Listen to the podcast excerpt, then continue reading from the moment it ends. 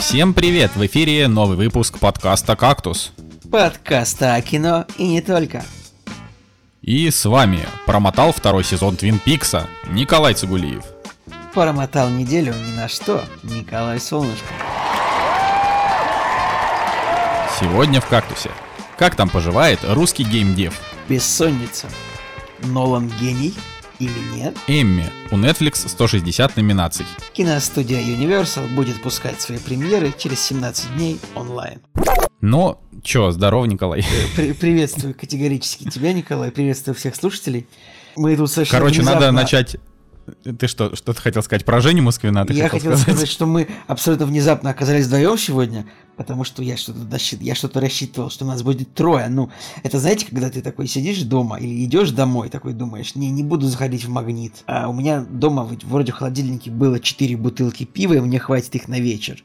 Но потом ты такой приходишь домой, открываешь холодильник, смотришь, а там у тебя бутылки всего две, э, две бутылки. И то одна начатая. И да, и, И то есть как бы одна открытая уже выдохлась, такой думаешь, черт. И вот мы так же были, нет, мы Женю ни в коем случае не обвиняем, как бы Женя поехал отдыхать, это нормально. Просто, просто он забыл... Просто он не сказал нам, он сказал нам типа э, утром сегодня, что он будет. то есть он так просто обтекаемо, он всю неделю нам обтекаемо намекал, что он типа уедет, но он говорил, что вместо выпуска. Ну Ладно, Жек, хорошо тебе отдохнуть, вообще не в обиде, все нормально. И если ты слушаешь подкаст, помни, засранец, мы будем вспоминать тебя каждую секунду, записывая этот выпуск, потому что мы сидим в своих душных квартирах, вот, хорошо тебе отдыхать. Мы оценили тебя в две бутылки пива. Нормально. Ну, что лучше, чем одна, на самом деле. А, да, значит, прежде всего хотелось бы поблагодарить тех людей, которые за неделю уже успели подписаться на нас на Бусте. Их довольно много. Мы даже не ожидали. Да, де- действительно, всегда это неожиданно, приятно. Давай, Николай, продолжай, Вот. пожалуйста. Да, и... Ну, и там, если что, если вы там слушаете те, кто, те, кто там что-то задонатили, да, к нам, значит, там есть специальные посты, в которых вы можете написать свои пожелания, и мы их учтем, да, при в следующих выпусках. Там по- по- особенно про просмотренный фильм, тот фильм, который надо посмотреть, а, нам уже кинули заявку, так да, сказать, друзья, напом- мы- напоминаем вам, что с помощью портала Boosty можно выбрать уровень подписки на подкаст «Кактус», и за сумму в полторы тысячи русских рублей, например, можно даже а, посоветовать нам фильм для просмотра. Ну, то есть, это скорее даже не посоветовать, это уже прям пропихнуть. Я бы сказал, что это, да. И один фильм уже выбран, мы, конечно, не скажем какой, но а, в целом мы, наверное, можем, мы можем гарантировать, а, что мы его посмотрим. Ну, в смысле, мы, конечно, гарантируем, что мы его посмотрим, потому что обещание есть обещание. Так что на следующей неделе будет у нас уже фильм, значит, фильм от подписчика. Да, собственно, я думаю, что мы можем перейти от организационных вопросов э, к частностям. А, да, я считаю, что мы можем перейти от организационных вопросов к, дезорганиз- к дезорганизационным, то есть, как бы, как обычно, дух революции. Ты об этом? Да, но вообще история последних дней, да, ума- умалчивает для наших зрителей, для нас-то нет, что ты там вовсю задрачиваешь третий сезон Твин Пикса и говоришь всем, какой он классный. Вот. Я э, как бы просто... Проблема в том, что ну, он очень долгий, и, ну, как бы, вот поскольку мы очень сильно вообще удались в Twin Peaks, уже посмотрели первый, второй сезон, полнометражный фильм, а, значит, какая хронология? Вышел первый сезон Twin Peaks, вышел второй, вышел полнометражный фильм, который как бы одновременно и продолжение, и приквел, ну, это Дэвид Линч, вы понимаете, он немножко, у него супер особый взгляд на то, когда снимать кино, вот уж про многих говорят так режиссеров, но многие, большинство, большинство режиссеров на самом деле просто снимают кино, ну, типа, даже Нолан, вот он просто снимает фильмы. А вот у Дэвида Линча действительно особый подход, поэтому я уже думаю, что наш финальный уровень подписки на Boosty нужно заменить на Кристофера Нолана. Нет, не, не то чтобы на Дэвида Линча, но, может быть, не, не на Нолана. Но не, не суть. Так вот, есть, э, значит, первый сезон, второй сезон, полнометражный фильм. Еще, значит, фильм длится, типа, 2 часа 25 минут. Еще есть вырезанные сцены к фильму.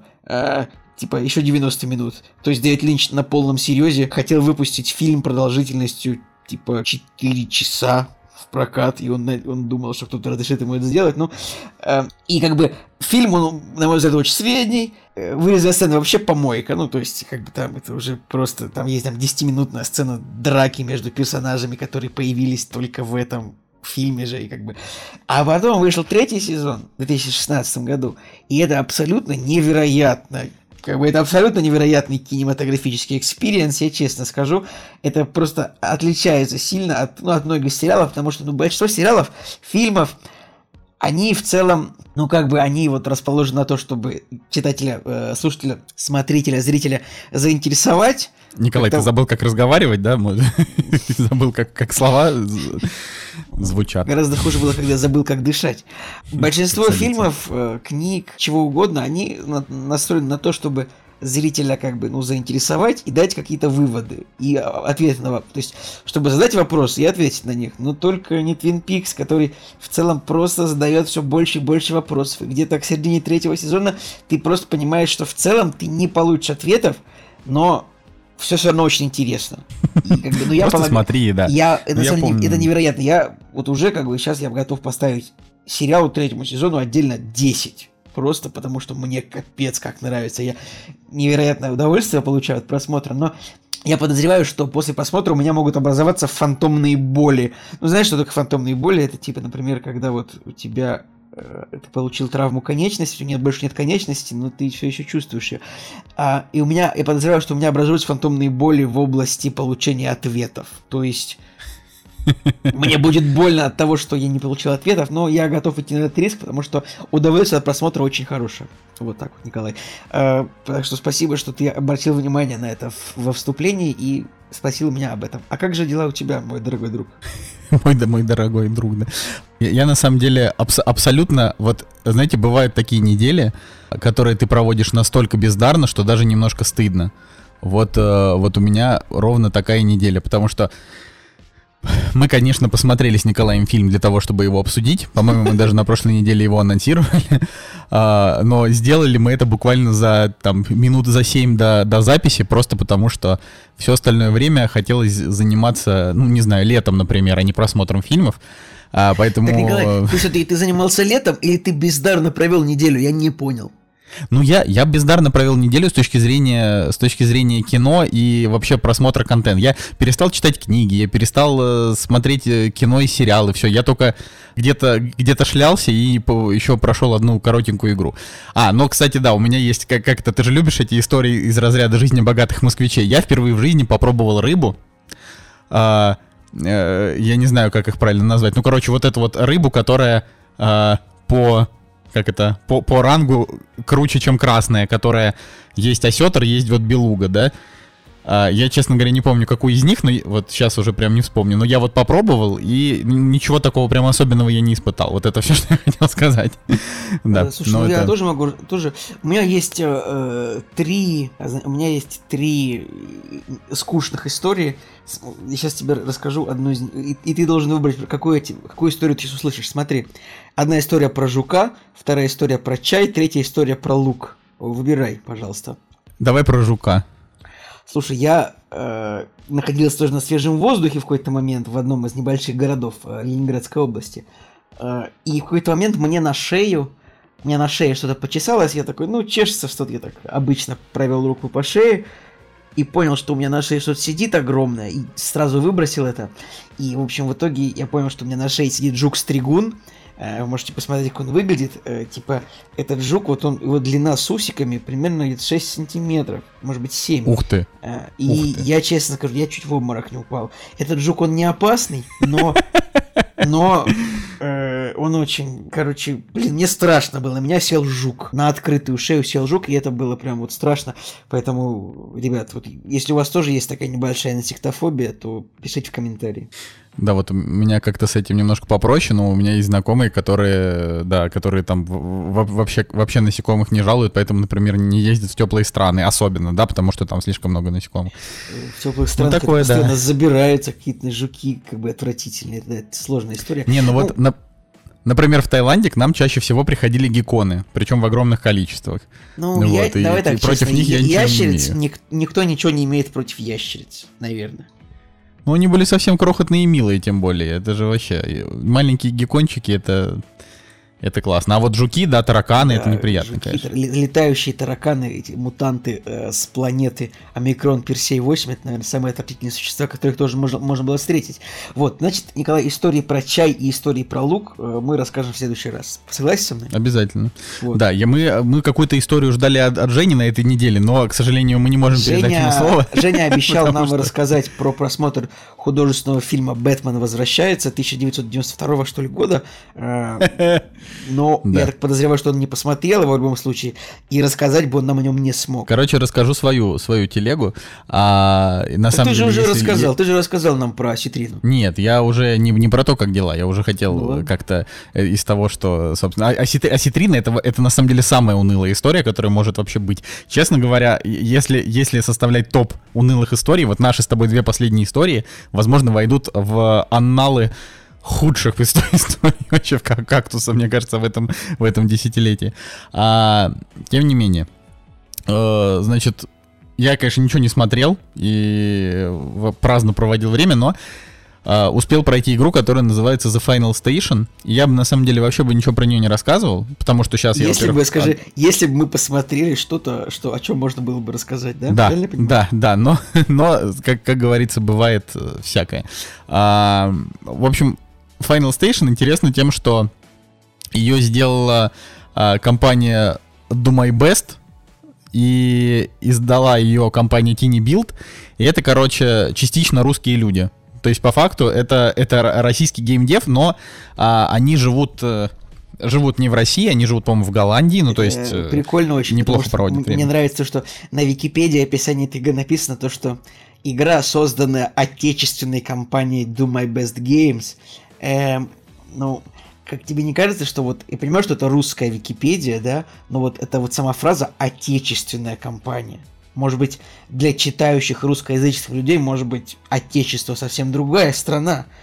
Ух, вот я, я просто, Но... на самом деле, ну, не часто на Википедии можно встретить что-то такое, до чего можно так крепко докопаться. И тут так вот получается. Ладно, давай это перейдем э, с занудства на, на факты. Ну, собственно, в общем, сыграли, сыграли мы Final Station. Когда, когда я понял, что это русские чуваки, мне, конечно, было интересно наблюдать за игрой э, и с технической точки зрения, не только сюжетной. Вообще, это такая инди-игра с видом сбоку. Э, по факту это там 4 часа постапокалиптической истории, где нужно немножко убивать зомби, но они там вообще максимально не стрёмные. То есть это как бы хоррор, а, написано вообще, что это survival horror, но это, но это не survival horror, потому что ты, ты просто как бы ходишь типа слева направо, зачищаешь территорию от зомбаков, находишь ключ, чтобы поезд мог поехать дальше, садишься и едешь. И там как бы главный герой это машинист. И весь прикол просто в том, что это сейчас модно, опять вот скажу это слово нарратив, да, потому что мы его редко используем. Как бы у фильма у него интересная нарративная технология, да, что ты а, узнаешь о сюжете не потому, что тебе об этом рассказывает э, как бы рассказывает, то есть повествование, оно не сюжетное повествование, оно, оно просто как бы что-то происходит, там герой куда-то движется, а вот о том, а, что происходит глобально, герой там узнает из записок, из каких-то коротких диалогов, но тебе никогда ничего не говорят конкретно. То есть ты всегда только какие-то кусочки каких-то историй, а, от чего создается очень такой сильный интригующий эффект. И я просто хочу сказать о том, что если вдруг кто-то среди наших слушателей, кто немножко интересуется видеоиграми, думает, а как там поживает э, разработка от русских ребят, вот она, она хорошо, но как бы пока, пока не, нельзя похвастаться чем-то крупным с точки зрения там каких-то а, больших и высокобюджетных проектов, но в Индии, по крайней мере, мы уже преуспели. То есть это не первая, собственно, Слушай, игра. я тебе так, так скажу, что, да. просто э, ты так э, ну, рассуждаешь довольно забавно.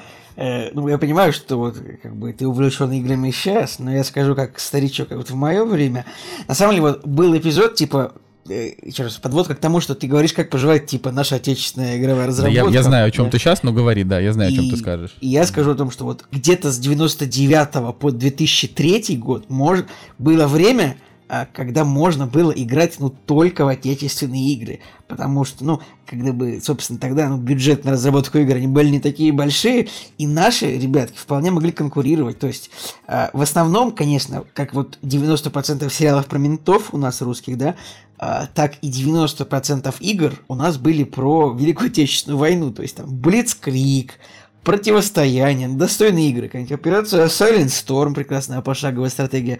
А, потом какие-нибудь дичайшие были, я вот не уверен, почему помню, не помнит, Корсары были роскошная вообще игра. Конечно, да, это все Космические это рейнджеры, это на самом деле, это была игра, которой игромания, по-моему, поставила 10. Я не уверен, что... Я уверен, что это абсолютно честная была оценка. Абсолютно в этом уверен. Короче, космические рейнджеры. Э, а космические рейнджеры 2 доминатора. Космические например. рейнджеры 2 доминаторы. Не знаю, какой-нибудь Ил-2 штурмовик. Нет, это Ил-2 штурмовик я никогда не любил. Ну, короче, блин, вот, вот в то время, именно в начале 2000-х, просто было очень много хороших игр русских, которые действительно были классные. Это понятно. Сейчас просто бюджет понятно. стали больше, денег стало больше, и, ну, русские игровые студии, они обычно на аутсорсе разрабатывают какие-то какие-то игры, то есть частично. Не целиком они их делают, а ну, там в том же, не знаю, в Пети... Короче, в Петербурге вообще миллиард этих э, студий, которые на аутсорсе разрабатывают игры частично для больших компаний. Это не то, что прям капец как интересно, но это вот так вот это работает сейчас. Ну, я скорее о том, что как поживает, э, как поживает отечественный геймдев в 2020 году. То есть в моем ну, понимании, да. я, может быть, не сильно погружен, но в моем понимании сейчас огромное количество русских э, небольших студий работают на всякие крупные корпорации игровые по всему миру. Типа там, это, не знаю, какая-нибудь да, русская вот тусовка делает для Ubisoft какие-то уровни, я да, или кто-то рисует. сказал, да. да, на аутсорсе да. делают частично какие-то игры, все да, верно. Да, да, но именно так, чтобы прямо они полностью разработали, то есть такие появляются, а, но редко. И то, что ты говоришь, что, что там с 99-го, может быть, даже не по 2003, может, там даже по 2000, не знаю, 7 а, все было да, неплохо, наверное, потом ты, там еще наверное, украинцы там были со своим сталкером. А, и, ну, то есть было, были, были времена, да, но сейчас а, вот таких громких нет. Но я так могу сказать, что если вы там, не знаю, хотите поддержать чуваков, а, можете эту игру себе где-нибудь купить. Она там, не знаю, стоит, может, рублей 300. ну, то есть она не очень дорогая.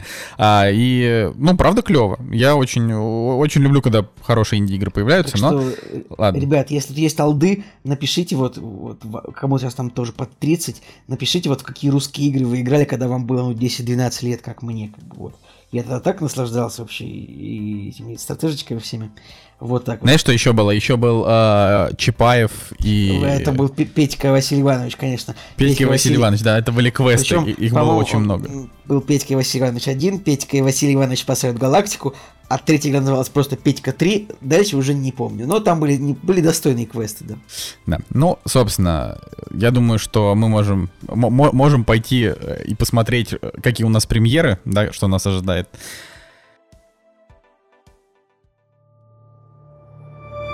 Вот и они! Премьеры недели!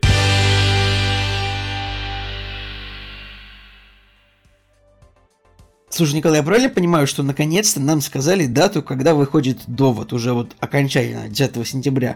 Потому что, мне кажется, его переносили 4 раза, и я вот уже говорил просто эту фразу, о, наконец-то выходит довод такого На числа. самом деле, ну, и было, я просто, не я, так было. я уже чувствую, что я ну, вру просто уже четвертый раз выдаю информацию, которая не соответствует действительности. Как быть с этой ситуацией?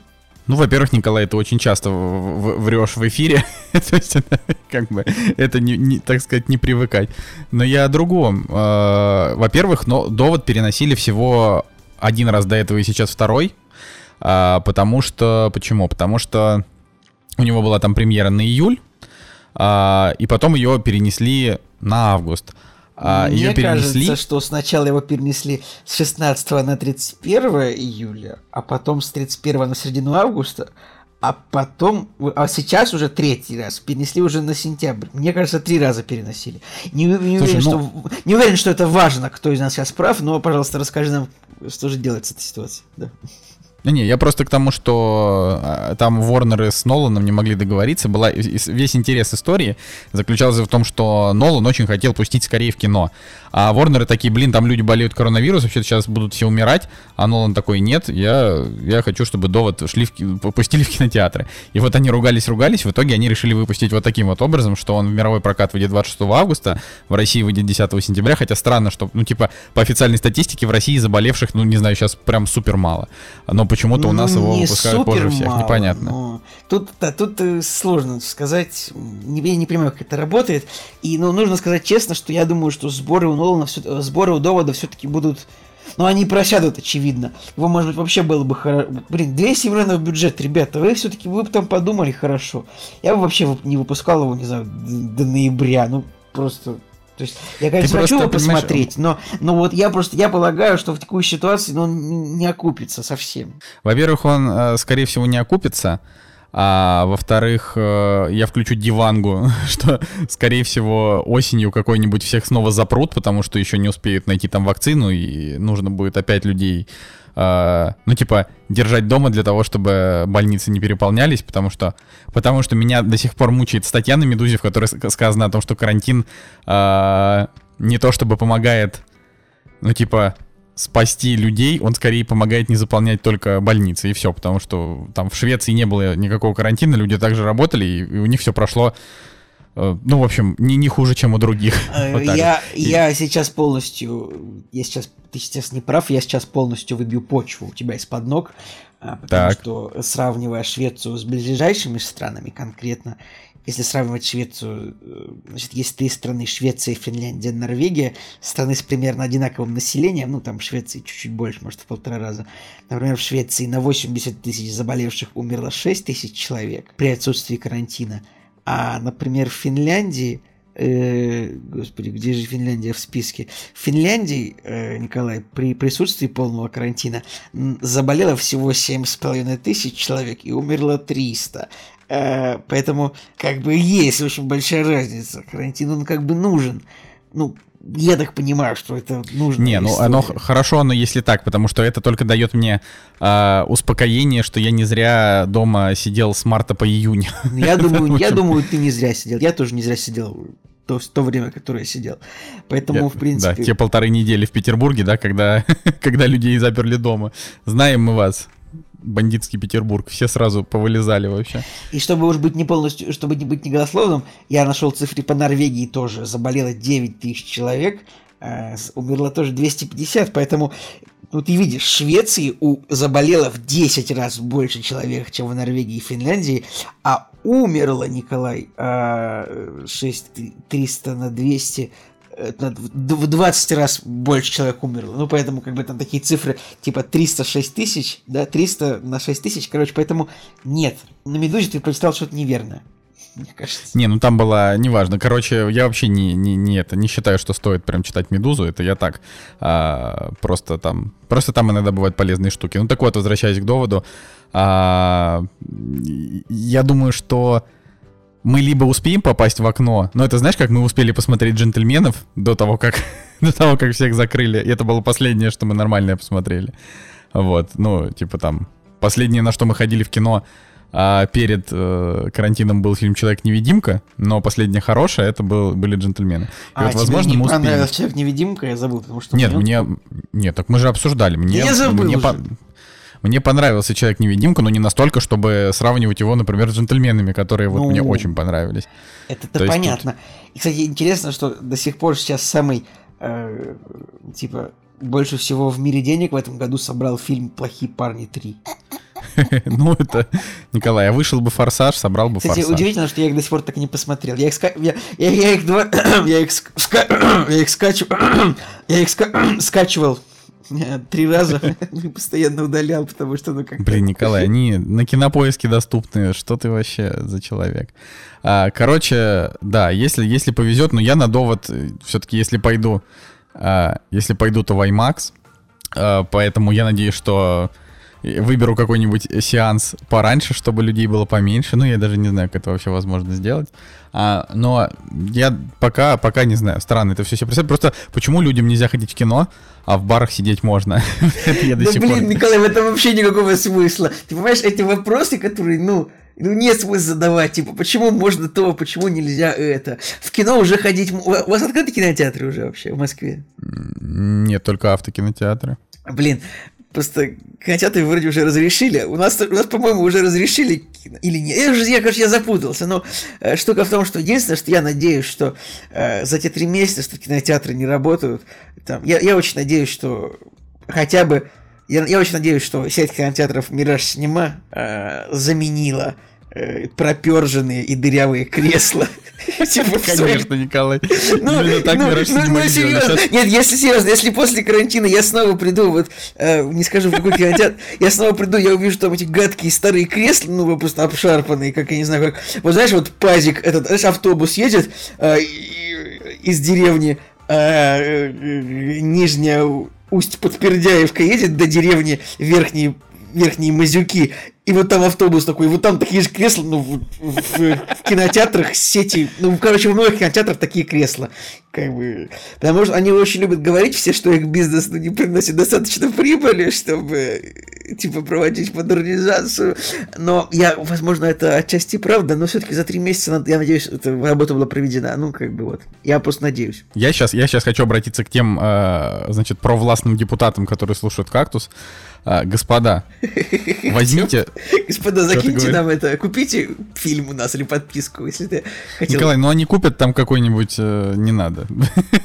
вот, господа провластные депутаты, пожалуйста, не покупайте у нас фильм по подписке, а, возьмите ваши, э, там, не знаю, сбережения, которые вы получили легальным или нелегальным способом, каким бы то ни было способом, и задонатьте каким-нибудь кинотеатральным сетям, чтобы мы могли ходить в кино. Вам, конечно, спасибо за это никто не скажет, потому что не узнает, но вот мы, как бы, вот мы, вот два Николая и Евгений, а, мы будем вам заочно благодарны, если вы это сделаете. Лично это тоже благодарить не будем, потому что благодарить депутатов за что-то это, конечно же, зашквар, но вот вы, вы будете знать, что в глубине души мы скажем вам спасибо.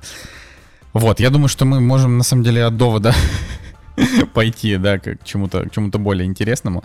А, вообще, вообще, если, вообще. если смотреть по, по премьерам цифровых релизов, а, все, как, как обычно, пока что полный мрак. Ну, то есть вот а, там фильмы с рейтингами 3,3 уже дошло до того, что, понимаешь, появляются в подписках, на что я думаю, господа, ну, типа, ну да, что, что дальше? Типа, может быть, вы свадебную вазу наконец-то впустите в, в широкий этот ну, я, короче, я подозреваю, да. что этот фильм невозможно выпустить легально, потому что, возможно, он нарушает слишком много законов. Картинки. Так а я смотрел, я смотрел, там на самом деле ничего такого. Ну, то есть, ну. он как бы, он, он, конечно, чудовищный, но он снят не настолько прям вот, ну, хотя, может быть, может быть, я какие-то моменты пропустил, потому что смотреть его полностью невозможно, я Не знаю, Николай, ты вот предлагаешь бы свадебную вазу, может быть, ты еще не знаю, что предложишь, сербский фильм или, как бы, по-моему, это... Сербский фильм, да, вот. Ты знаешь, что э, такое что, что там сербский еще? фильм? Знаю, что такое сербский фильм, это, это типа, ну, это надо, фильм... Неважно, хватит. Не, ну как бы... Мне достаточно это, ну, там, Он же не настоящий, он же не настоящий, ну, в смысле... Это все непонятно, да. Да, да.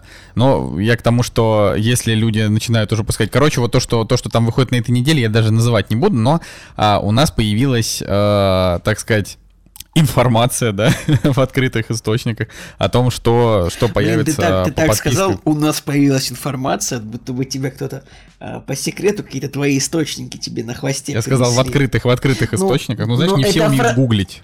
Но эта фраза начиналась так, будто бы ты сейчас скажешь какой-то эксклюзив, и я уже приготовился. Что же сейчас, какой-то инсайд Но... Николай Солнышко нам расскажет? Увы, нет, да, жалко, ну конечно. ну ладно. нет, никаких инсайдов.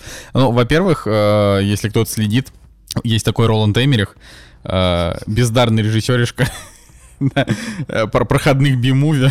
Ну, я бы описал его, наверное, не так, как ты, но как бы... Ну, я же, я просто да, так Да, иронично, короче. да, да, да. Да, значит, у Роланда Эмериха был фильм «Мидуэй», который вышел, там, по-моему, в девятнадцатом году.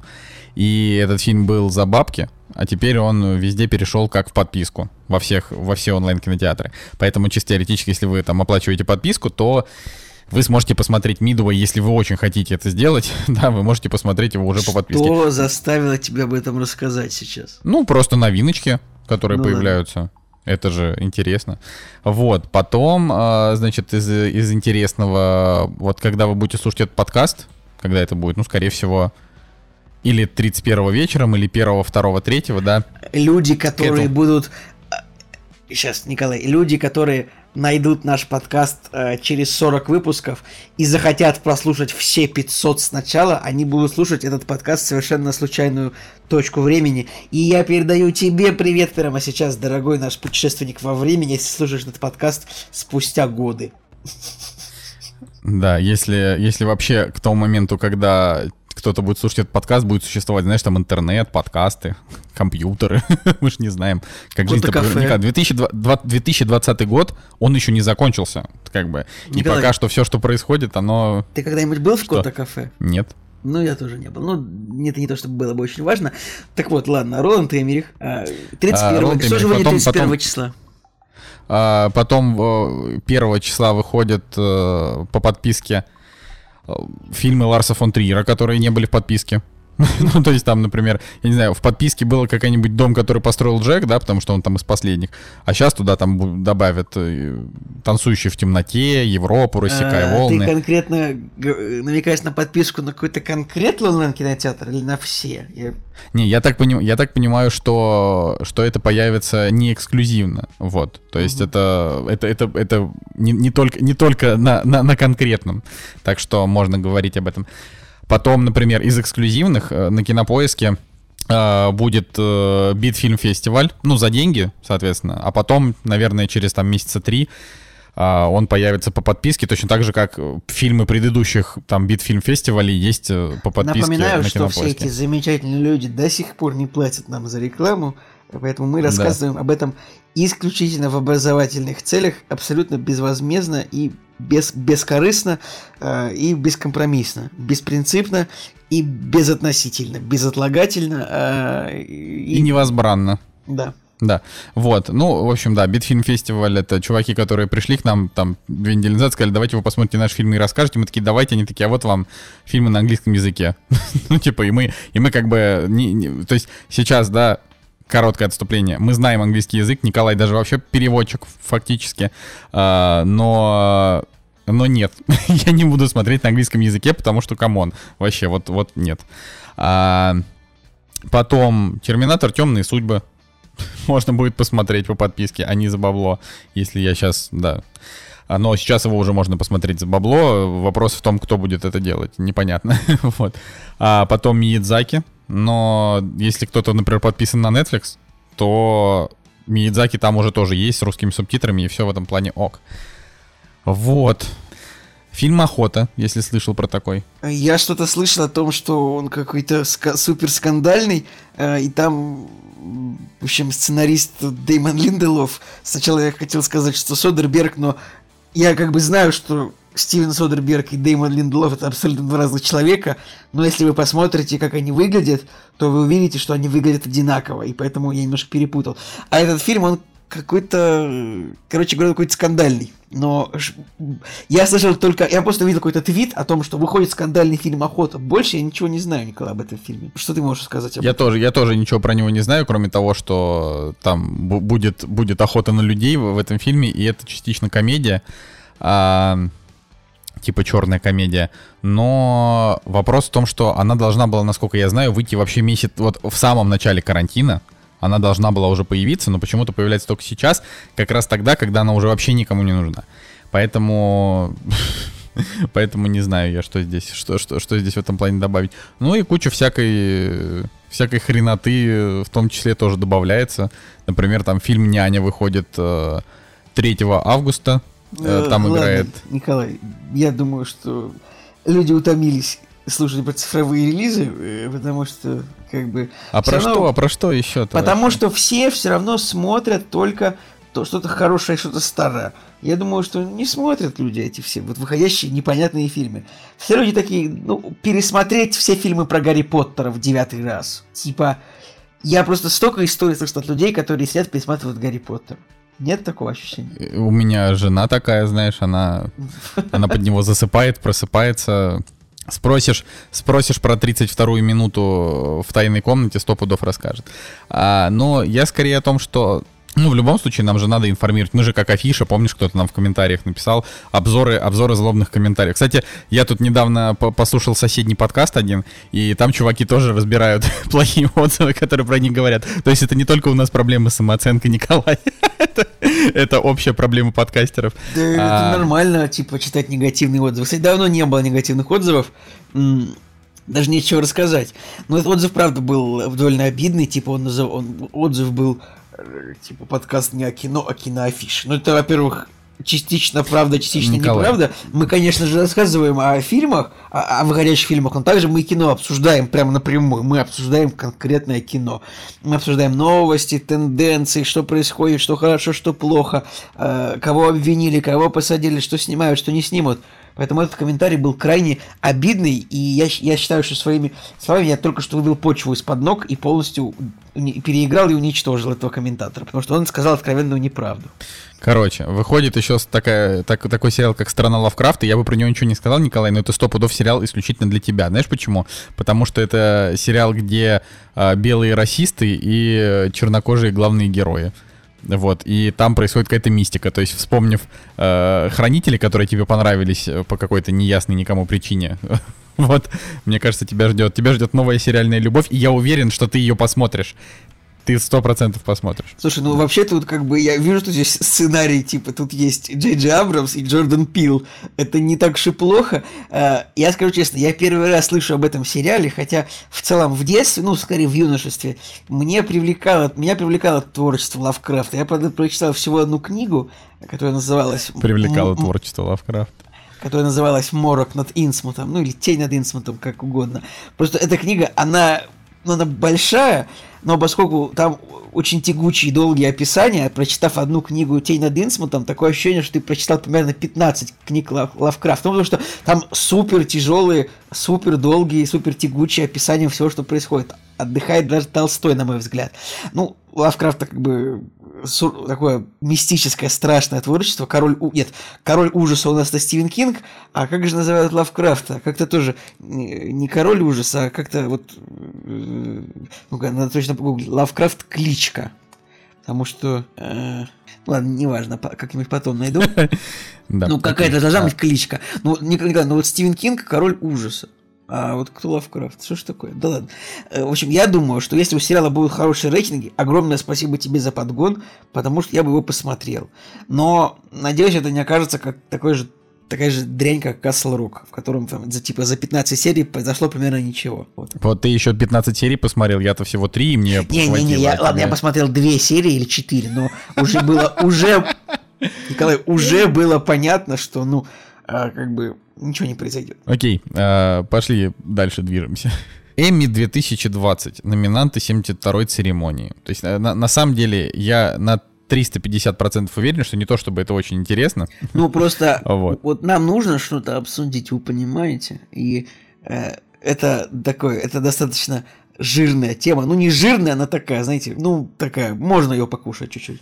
Короче, э, Итак, сейчас мы перечислим все 90 номинаций, как бы, и, и сейчас мы... Ну, такого- и сейчас этого- получим этого- этого анали- сейчас мы, вы получите аналитику э, на каждую номинацию. Например, итак, лучшая актриса второго плана в, в мини-сериале и комедий... а, нет, это слишком Короче, много. да, не, не, не, не проматывайте, пожалуйста, этого не будет. А, но, собственно, у Netflix 160, э, 160 категорий, то есть 160 номинаций. А, на втором месте HBO там 107. Больше всего номинаций досталось хранителям. После них идут Я, я- я- я- я на самом деле хотел типа поражать над вами, то что ну, вы, вы типа не любите хранителей, а хранители-то э, классные. Типа, Хранители не больше- классные, хранители Больше это всего это номинаций. Хранители роскошные. Единственное, очень смешно то, что типа они дали э, номинацию, по-моему, всем неграм, которые играли в хранителях. То есть, типа, они, они дали номинацию всем лучшим актерам второго плана, а там было примерно 4 негра. Э, вот. 4, не 400. Мне кажется, что там вообще просто, в принципе, бе- белый герой был только один, и то... Ладно. Ну, Короче, Джереми хранители- Айронс, он, я уверен, он выиграет свою номинацию тоже. Ну, для того, чтобы, чтобы, чтобы вы на всякий случай, да, как, э, были в контексте, э, наши слушатели из будущего, в 2020 году э, летом начались массовые протесты чернокожих американцев о том, что их притесняют и делают их жизнь хуже. И на фоне этого в конце июля во время, ну, то есть, когда выдали, когда выдали лист номинаций, конечно, там чернокожие на фоне Black Lives Matter получат все номинации. Они еще потом и все призы получат. Вот. От этого хранители не станут лучше вообще ни на, ни на секундочку. Но да, на всякий случай, кто тоже не знает, у нас, у нас тут идет такая небольшая небольшая войнушка тем, что Николай считает, что хранители это 9, почти 10 из 10, а я считаю, что это 5, почти 4 из 10. Еще раз, мы сейчас говорим про сериал, этот, это скорее мини-фильм. Как я понял, 2019 сериал, года. Называй сериал, все, это там ну, 8 сериал, серий. сериал «Хранители», да, а, за авторством гениального сценариста Дэймона Линделофа, который вышел в 2019 году и получил в, э, сначала неоднозначные, но в итоге достаточно положительные отзывы от зрителей, а, в том числе от меня. Я сериалом восхитился, но, с другой стороны, никто из слушателей все равно никогда не воспринимает мое мнение всерьез. Это как бы, ну, я просто говорю ну, чтобы мы, мы знали, как бы вам-то пофигу на то, что я думаю. Вы хотите только, чтобы я шутил и смеялся смешно, но Николай, зато не тебя буду, любят женщины. Я, я больше я не буду выбирай. больше плясать а, на потеху публики, и теперь я буду исключительно высказывать свое э, серьезное мнение по этому по, по всему по поводу. О, Так вот, все, все, Николай хватит уди- на полторы что- недели. Что удивительно в премии Эмми, премия Эмми это телевизионная премия. То есть тут не фильмы, тут сериалы. Сериалов выходит великое множество, номинаций очень много.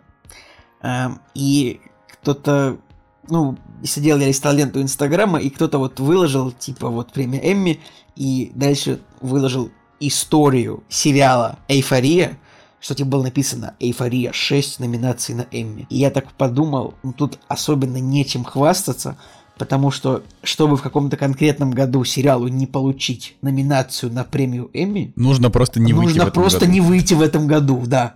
Как бы, э, потому что, ну реально, тут сколько тут, с- 200 номинаций или сколько я вообще смотрю просто. Если есть, ну, это невозможно. Лучший актер второго плана в комедийном сериале. Это как была шутка в Футураме, Ладно, давай. когда, когда вручали Оскар 2030 года, спрашивают, кого сейчас награждают? «Э, Младший технический персонал. Ну, вот, вот это примерно из этой серии, то есть номинаций очень много. Вот. Это смешно. Ну, короче, там э, у Озарка, который вот Николай смотрел, 18, например, номинаций. У сериала «Наследники», про который я ничего не знаю, 18. У «Мандалорца» 15. А, у сериала «Мир Дикого Запада», это, видимо, третий сезон, да, будут награждать, у него 11. Но как бы «Мир Дикого Запада» практически никто уже не смотрит. Ну, То есть, давайте- если кто-то смотрит «Мир Дикого Запада», вы, конечно, напишите, но Тут вот как бы есть это, знаю. типа главные номинации, там, не знаю, лучший драматический сериал какой-нибудь. Но лучше звоните Солу, Корона, Рассказ служанка, Убивая Еву, Мандалорец, Озарк, Очень странные дела, Наследники.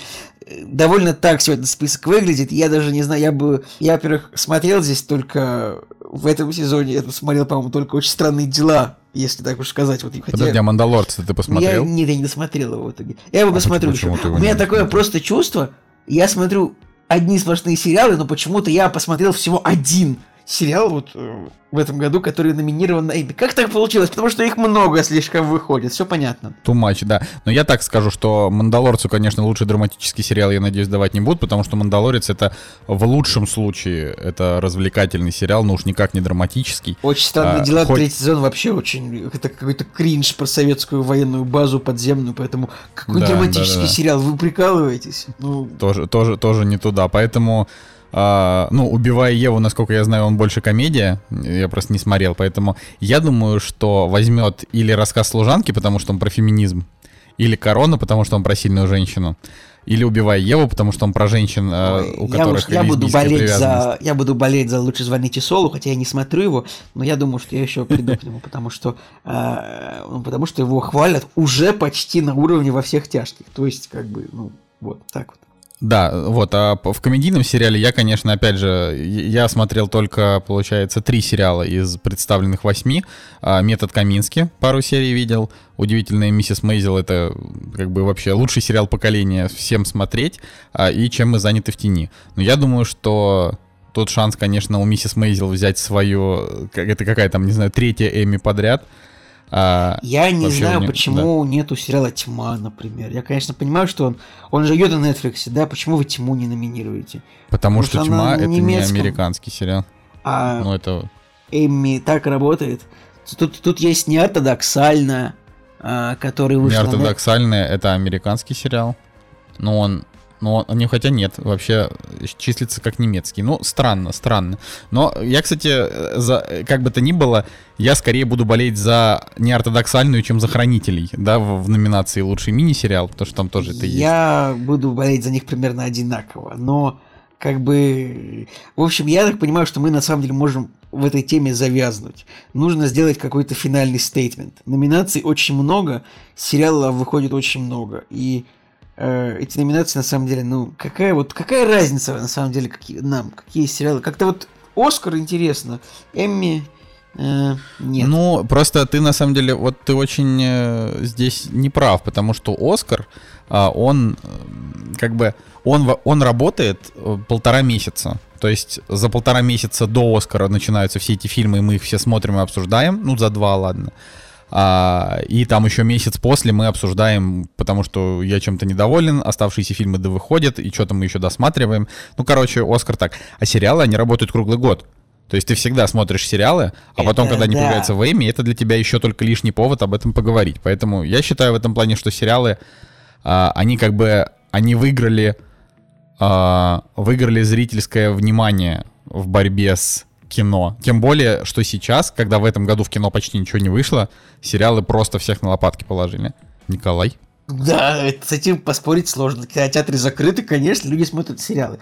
Ну просто, блин, слишком много разных номинаций. Реально слишком много номинаций. Это нельзя так делать. Я буду болеть, знаешь, за Стива Карла в утреннем шоу, потому что мне очень грустно, что утреннее шоу, которое продлили на второй сезон, а, будет без Стива Карла, потому что и, и этому персонажу не дадут, как бы, знаешь, возможности, а, ну, как-то проявить себя хорошо. Потому что получается, что, тем более, что из-за последних событий а, его сейчас будут переписывать, то есть э, уже отсняли два эпизода, но они будут переснимать их и переписывать полностью вообще весь сезон а, для того, чтобы он как бы отвечал современным веяниям. А это значит, что а, они историю с, э, ну, как бы с Миту и вот этой девочкой из первого сезона, они, видимо, превратят, значит, в- опять в, в гимн Black Lives Matter, и таким образом сериал умрет. Вот я это, вот я сейчас предугадываю, что это, это случится таким образом.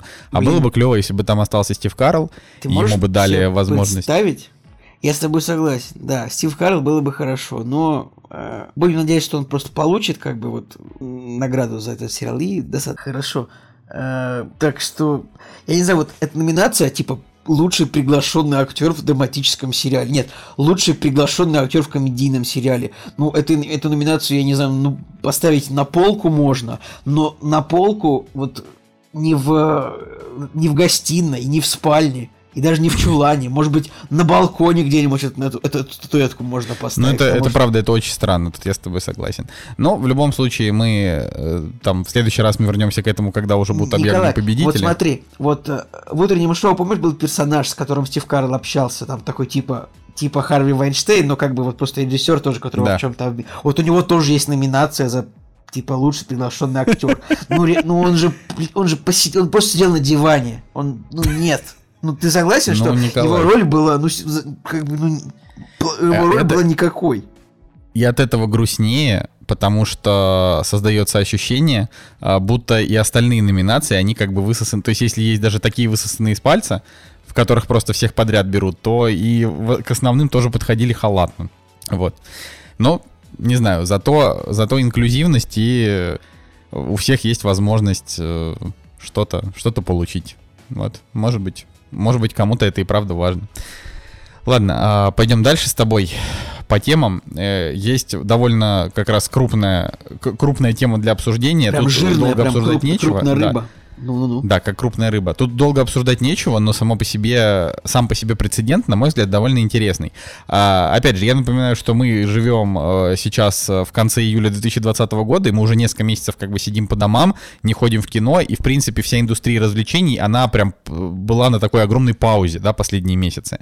И вот Universal и киносеть, а- и киносеть AMC, которая к России никакого отношения не имеет, а, но это все равно новость повлияет на мир, а, они договорились о том, что, значит, после того, как начинается прокат, уже через три уикенда какие-то премьеры будут выходить онлайн.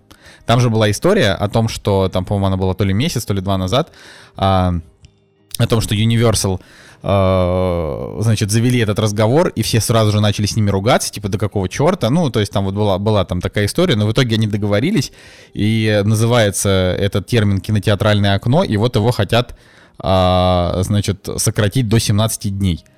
И, на мой взгляд, это, конечно, будет вообще хедбенгер и полный вынос головы Николая Цигулиева, который, По- который всегда был адептом, ад- адептом, все, должно выходить через год. Почему? В смысле?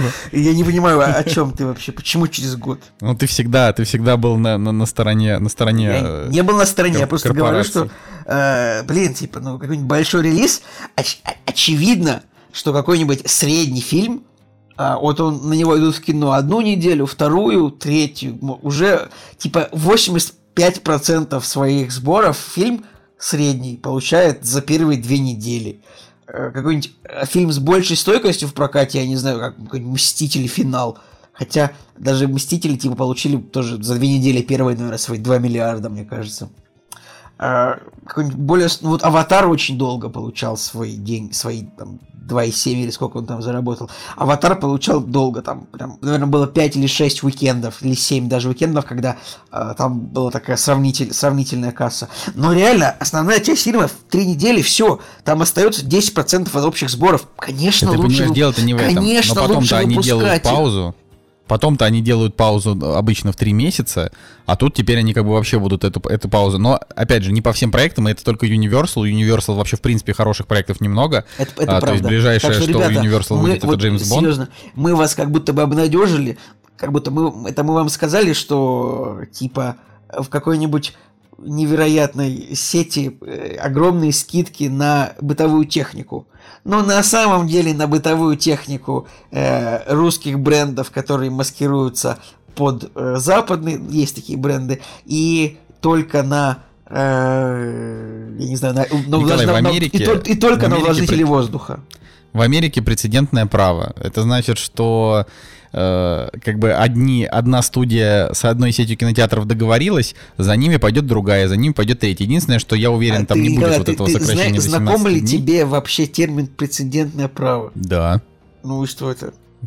Но это значит, что если что-то произошло а, один раз, это создало прецедент, и Нет, он Николай, начинает повторяться. прецедентное право это конкретно судебный термин, который Ну да, обознача- да, обозначает, да, да, что я в суде, вот если там приняли такое решение, «О, э, э, так тот человек был виновен в убийстве, вы его повесили. Я ссылаюсь на этот прецедент, считаю, что этого человека тоже нужно повесить. Короче, Да. ты прав. Ну, я, И- ты понимаешь, это же да, я аналогия. пон- вот я понимаю, о чем ты. докопался. И я очень надеюсь, что другие студии тоже. Но честно, 80% фильмов выходит от Диснея сейчас, мне кажется. И Дисней не скоро на это пойдет, потому что э, марвеловские фильмы, они э, за первые три недели, они вот набирают где-то типа 60%. Конечно, да, Marvel не пойдет, но у Universal почему они вообще это решили сделать? Потому что у них же уже была история, а, они выпустили тролли одновременно в кинотеатрах онлайн, и они собрали за 20 дней э, что-то 100 миллионов долларов. И это прям очень круто. А, и поэтому там чувак э, сказал, что какие-то отдельные проекты, которые президент компании а, Одобрит. сказал, что бу- будут какие-то отдельные проекты вот так выпускать.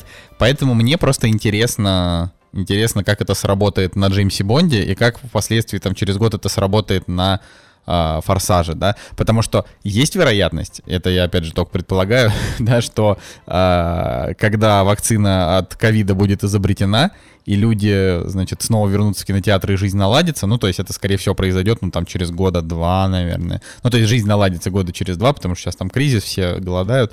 Вот когда это пройдет, люди снова начнут ходить в кинотеатры, и студии Вот такие... все, все голодают, а Николай Солнышко ест осетрину. Не стыдно, Николай? У, «Э, Я не ем, оси- это, был не, это была не осетрина, это была, наверное, все-таки белуга. Блин, Николай, она стоила, э, не знаю, по цене бургера в бургерной, так что нет, это не... Короче, что касается... Не, что- не- не- не суди меня. Что касается Джеймса Бонда, ко- короче, на самом деле, вот это решение об онлайн-релизе, оно должно, оно должно приниматься, типа, ну, в первые, там, 3-4 дня проката, потому что, например, а, фильму Skyfall, да, который самый кассовый, а, Джеймс Бонд за последние, там, 5 фильмов, типа, вот Skyfall выпускать онлайн, наверное, не имело бы смысла, потому что он и так хорошо набирал э, в этом самом, он прекрасно набирал в прокате. А, например, когда выходил какой-нибудь, э, что же было, Квант Милосердия был перед Сканфолом, да? Вот Квант Милосердия вроде не очень много денег собрал. Вот его, наверное, вот уже через две недели, может, было бы хорошо выпускать онлайн, чтобы как-то спас- спасти. Короче, это, на самом деле, это, мне кажется, выглядит как мера спасения фильмов, во-первых, которые, на которые не идут люди в кино. А дома такие, слушайте, так новый фильм, просто ехать даже никуда не нужно. Это же нам, это же нам что? Это же нам, чтобы попасть в кино, это же нам нужно, ну, собраться, куда-то поехать, постоять в пробках, там, припарковаться, еще в очереди постоять в, в кассу, кассу. Это же что получается? Мы онлайн билеты купили, а потом нам мы приходим, вот говори, говорим, у меня билет вот онлайн. Нам говорят, извините, у нас не работает сканер терминала ваших онлайн билетов, поэтому вам нужно вот встать в очередь и, пожалуйста, встать в очередь вам нужно и вместе с теми же людьми, которые билеты не купили заранее. И вам нужно эту очередь отстоять, чтобы вам эти билеты выдали по вашему онлайн-чеку. А я же, я же так, извините, а я такой хитрожопый купил билеты себе онлайн заранее, для того, чтобы что, чтобы в очереди стоять с теми, кто заранее не подумал. Вот. Николай, как обычно. А, я, а это правда, у меня такое было, я как-то такой... Я просто был в шоке в один раз, что когда я купил, значит, себе заранее билетик такой, приезжаю, и, пожалуйста, молодой человек, отстойте в очереди с дегенератами, которые такие, да что я буду покупать заранее? Я... Вот, и этих проблем, может быть, может быть, вот это позволит э, люди такие, а, а, а дома я посмотрю, ну, нормально, вот новый фильм. Не буду, смотреть, не буду стоять с идиотами в очереди. Жень, Женя подумает, не буду слушать, как люди громко открывают пиво в соседнем ряду. Не буду слушать, как э, общаются люди. Не придется драться после кинотеатра, когда потом постоянно в кинотеатр сходишь, потом с побитой, с побитой рожей ходишь. Ну, неприятно. А меньше вот, возможности много... умереть от какого-нибудь психопата, да, в Америке, который Вам насмотрится... Придется стрелять. Поэтому, как бы, конечно же, ранний онлайн-релиз это это будущее. Это, не, это должно быть так. Хотя бы с некоторыми фильмами. Хорошо, я допускаю, что Звездные войны пусть выходят через полтора месяца. Хотя Звездные войны. Да. Вот, собственно, наше мнение по этому поводу. Мы сошлись, мы за то, что фильмы выходили быстрее. Это правда. А, ну, я заранее хочу извиниться перед всеми за то, что наш сегодняшний выпуск не такой, не такой длинный, как вы все привыкли, но а, вините во всем Женю Москвина. мы, мы надеялись только на него. А, значит, э, переходим к теме, которая сегодня будет не так тоже захватывающая, но неплохая.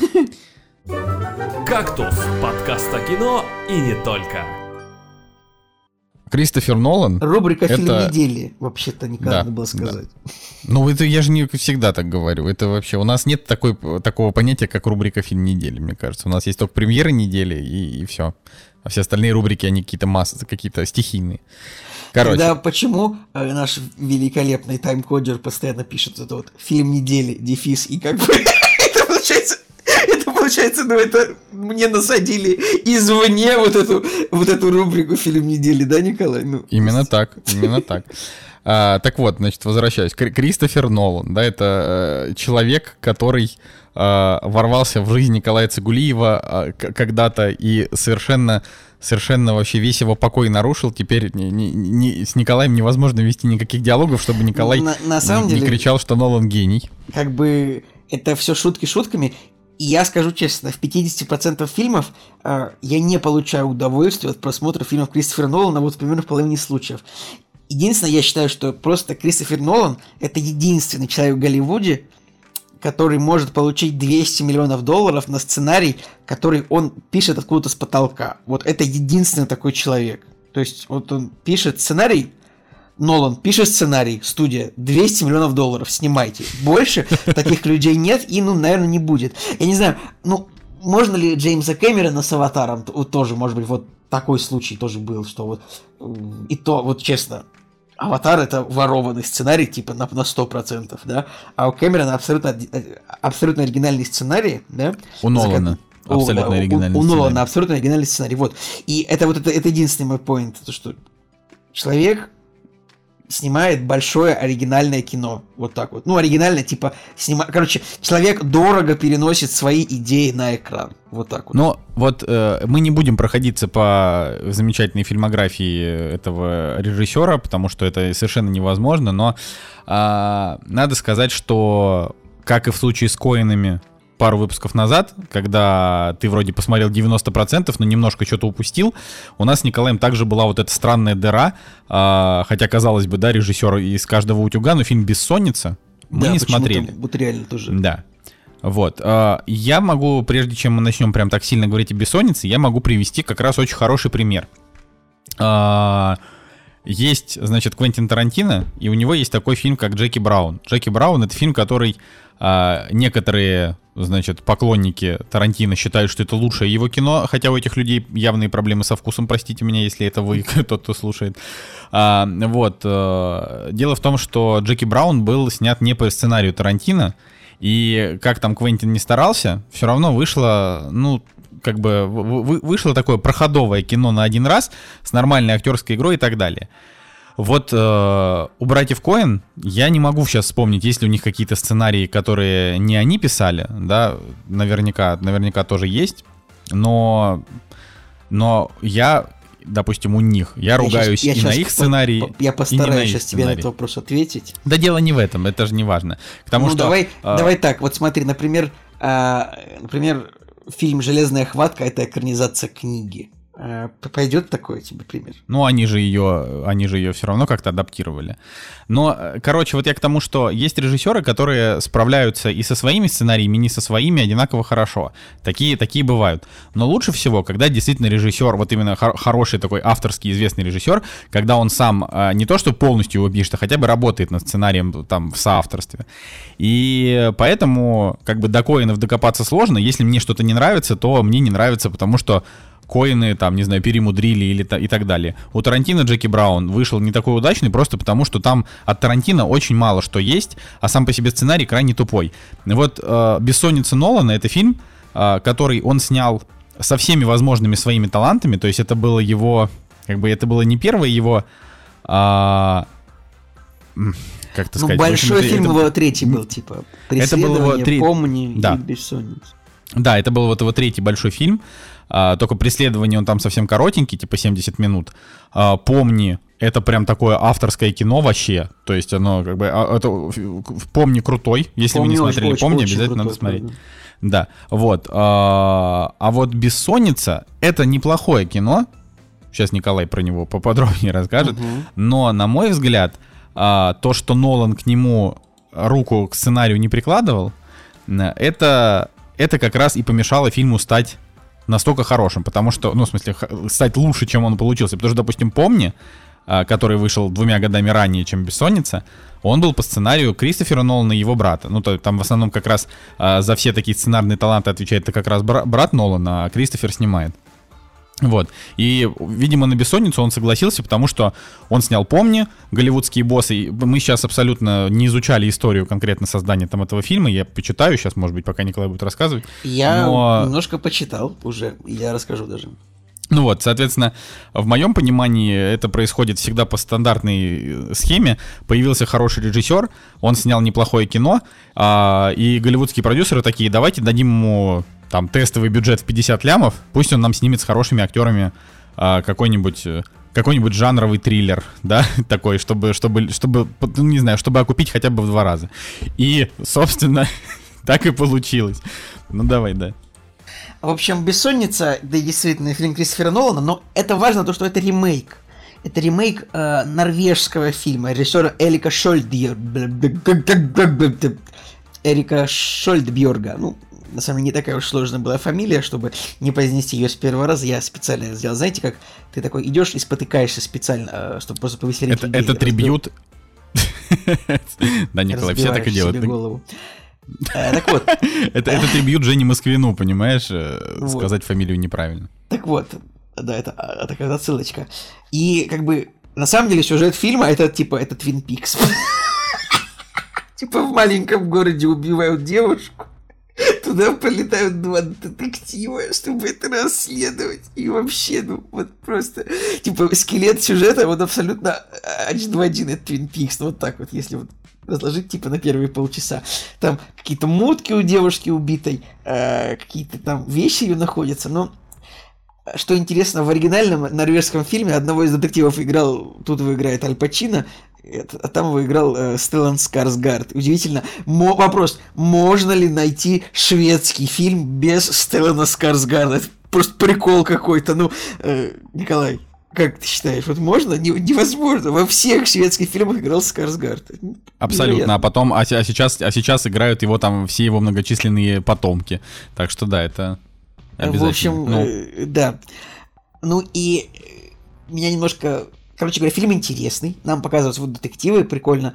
Прикольно, один сыгран Аль Пачино, а, а второй э, сыгран актером Мартином Донованом, который, ну, он на самом деле это не часто появляется вот как бы, у него много фильмов, 114, но я думаю, что 9 из 10 любителей кино, ну, не скажут имя этого актера вот так вот по этому. Абсолютно, по фотке. абсолютно, потому даже, что у человека просто знакомое лицо.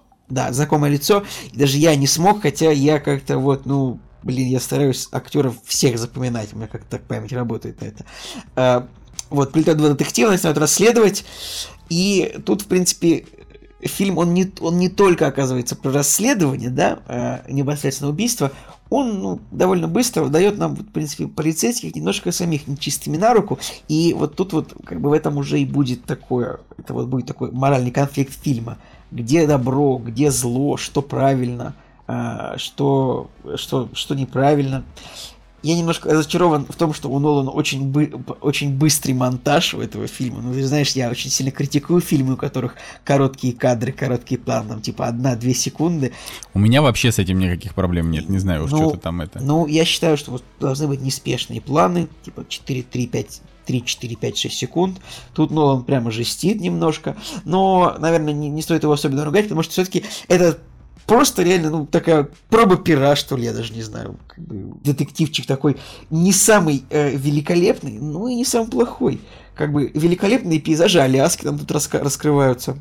Аль Пачино Вообще очень интересно, хорошо сыграл. И, интересно, что э, по, по факту Нолан, ну, на мой взгляд, как режиссер, вот ты, ты там до планов э, докапываешься до коротких, до коротких дублей. Мне, или как, как ты это называешь? Кадр, а, называется кадр. Да, до, до, до, до кадров. А мне вот в этом плане все понравилось. Э, у меня проблема как раз исключительно только со сценарием. Я даже смотрел и думал, блин, а Нолан все-таки, ну, он, он мог бы стать хорошим таким ремесленным режиссером, как Ласса Хальстрём, и снимать просто одинаковые фильмы, но он, к счастью, не стал этого делать. И там и если бы он, если Николай, бы он продолжил... Хочешь, когда ты хочешь показать, назвать ремесленного режиссера, нужно называть одного человека Брайана Зингера, Сингера, как бы, потому что Ласса Хальстрём все-таки он, то, что вот он просто скатился в фильмы про собак, это как бы, ну... Нет, я же имею в виду, смотри, ремесленные, в смысле, хорошее ремесленное кино. У Брайана Сингера куча мусора, а у Ласса Хальстрёма да, у него не, там все фильмы на 7 наверное. Ну, короче, э, вот э, фишка в том, что Нолан там смог, смог от этого уйти, и в итоге там он снял «Престиж», который, ну, прям вот, на мой взгляд, да, там это 10 из 10. А он там снял «Бэтмена», потрясающего, по крайней мере, первого а, и, и так далее, да, что там люди любят. вот. А, но бессонница, она...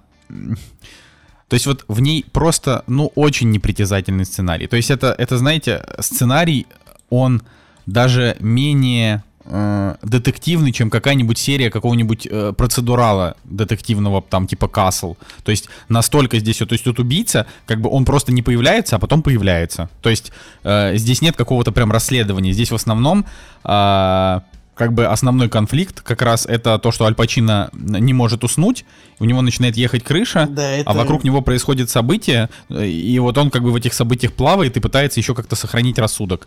То есть по большей части это про вот это, а не про расследование. Собственно, почему фильм называется «Бессонница», это потому что а, наши детективы великолепные американские приезжают из солнечного Лос-Анджелеса, в котором, ну, достаточно рано садится солнце, там, не знаю, в 6, в 7, в 8, ну, как в нормальных городах. Они приезжают на Аляску, где нам показывают, что, как бы, полярная ночь. Они приезжают, и там не садится солнце, э, как в одном городе, в котором э, живу я.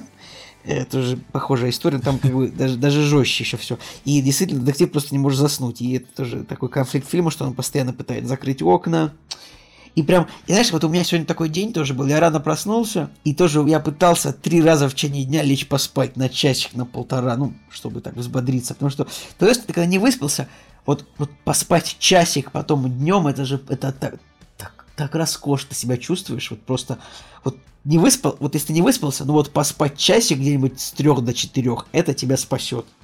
Я сегодня не спасся, потому что я, я, я, я просто понимал героя Аль Пачино весь фильм. Просто я понимал его. Это вот Там, вообще... кстати, вот в фильме была одна потрясающая сцена, где Аль Пачино провалился, значит, под бревна и не мог из них выбраться. Я решил, значит, задержать дыхание, чтобы проверить, смог бы я выбраться. Ты знаешь, Николай, вот, меня и... тоже очень да, сильно впечат... меня очень впечатлила эта сцена. Действительно, там в фильме показывается сцена, где Аль Пачино преследует злодея, и, может быть, вот вы знаете, э, ну, как бы вот бывает, видите, бревна плывут по реке. Это делается для того, чтобы ну, сплавить типа бревна ниже по течению. Да? То есть это дешевле, чем как-то вести их. Их просто ну, кидают в воду и как-то они плывут туда, куда надо. По течению дальше их ловят. И, и смешно, что я как бы при просмотре своей женщине сказал, что, блин, это невероятно оригинальная сцена. Я такого никогда не видел, чтобы бревна, иду, идущие по течению, а, использовали как э, преграду персонажу меня указ... но мне поправили, что потом, после этой сцены была цитирована а, в широко обсуждаемом русском сериале «Зулиха открывает глаза». Уморительно. Но сцена, правда, очень крутая. Да, Вот, э, я когда увидел Робина Уильямса, у меня, конечно, как обычно, защемило сердце, потому что я вот, я очередной раз понял, как же я все-таки скучаю по этому чуваку. То есть вот он прям, не знаю, то есть вот это очень грустно. Мне не очень, на самом деле, понравилось то, что вот его имя выводится в титрах, да. Ну, а, продолжаем. Я говорил, что я так не буду делать, я буду. Продолжаем говорить про фильм Кристофера Нолана «Бессонница». Вот как бы, это же как бы сюрприз, по идее, для зрителя должен быть, кто как бы вот тут это самое вот, ну, кто антагонист, да? Но имя его почему-то в титрах висит. Например, в такой же ситуации, вот в фильме «7» Дэвида Финчера, э, там тоже был антагонист, уже известный актер, но его имя не было в титрах, так что это был сюрприз для зрителя. Я, конечно, считаю, что здесь тоже ну, должны были режиссеры как-то... Николай, ну 20 лет, 20 лет назад фильм был, может быть тогда он был сюрпризом, сейчас это уже не сюрприз. Сейчас уже никого этим не удивишь, как бы. Но, во-первых, Робин Уильямс это человек, который всегда играет исключительно положительных персонажей. Смотреть его в роли не самого положительного персонажа, на мой взгляд, это прикольно.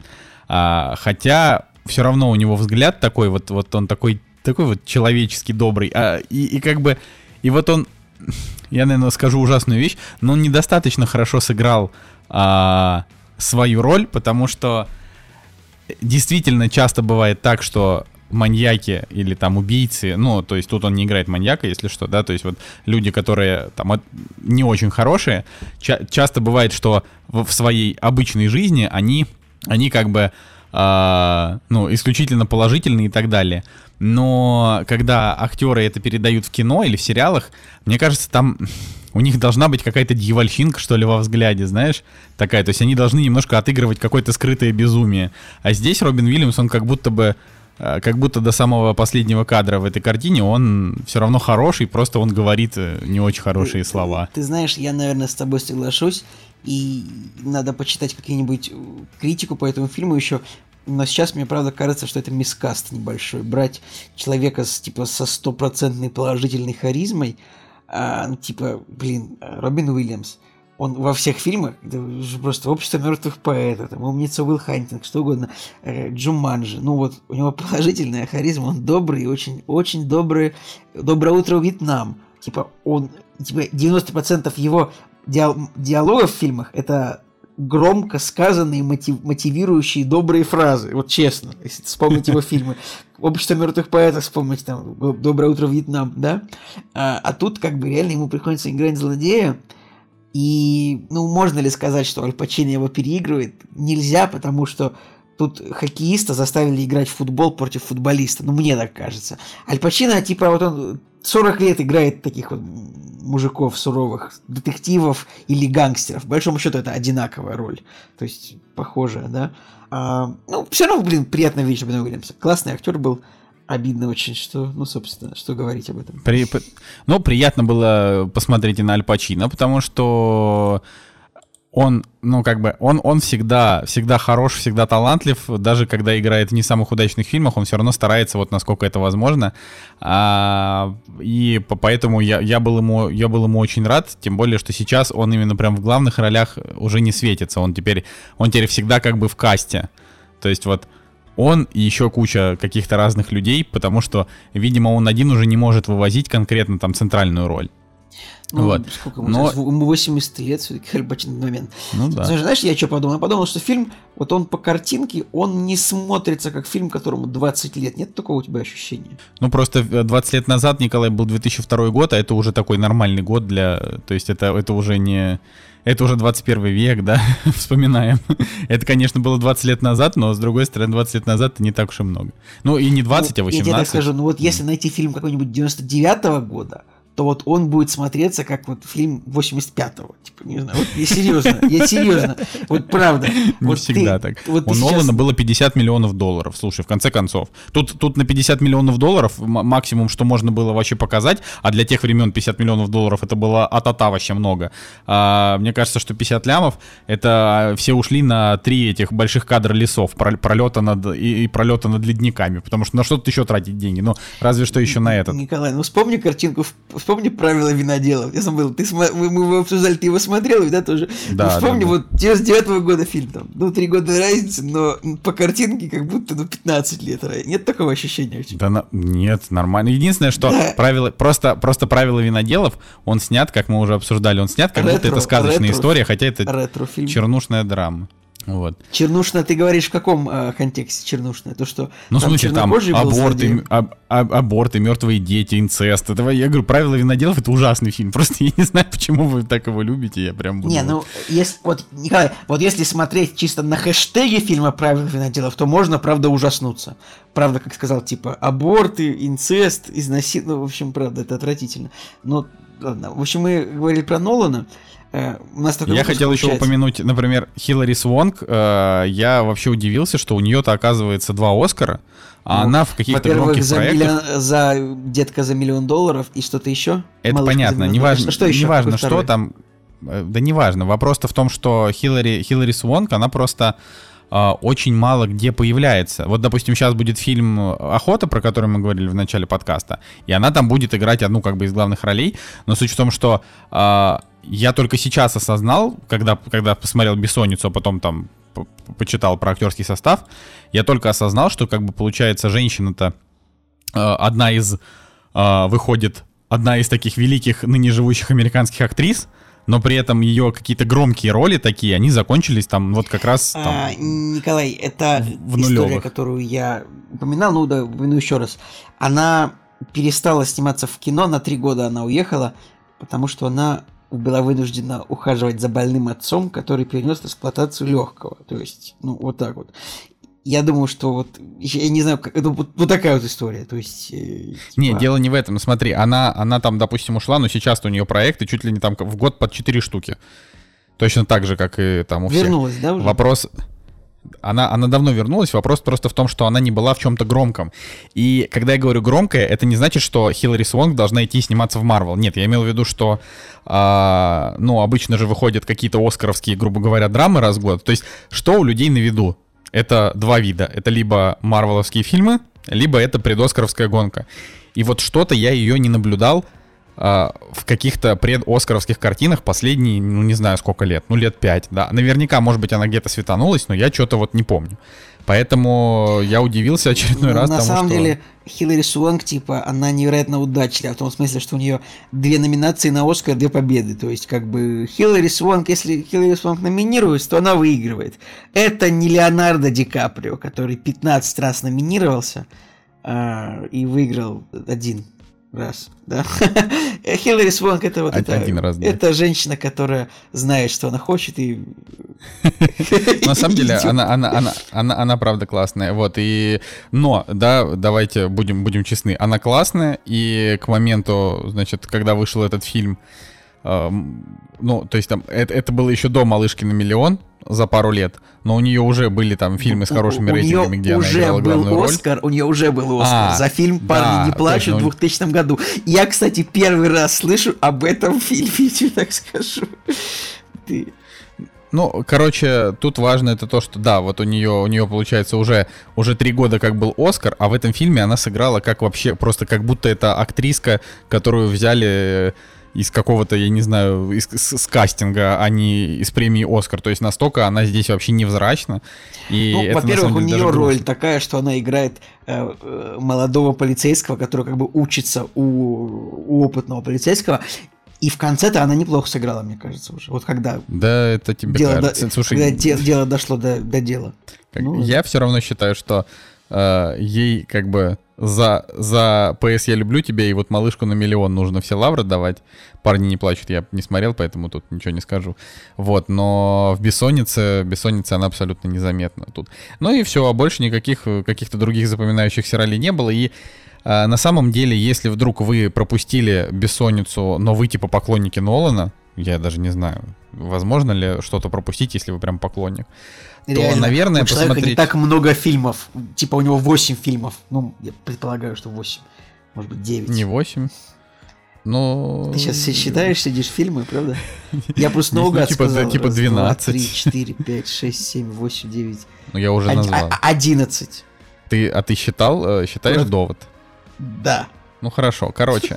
А, короче, вот вы можете посмотреть, но а, на самом деле на поприще, так сказать, э, триллеров, связанных с преступлениями, Кристофер Нолан тогда не то чтобы преуспел, а после него уже вышла как минимум а, «Ветреная река», Слушай, вообще «Пленницы», Кристофер Нолан, ну, то есть фильм, фильмы, фильм, которые... фильм снял вообще в 31 год, насколько я понимаю.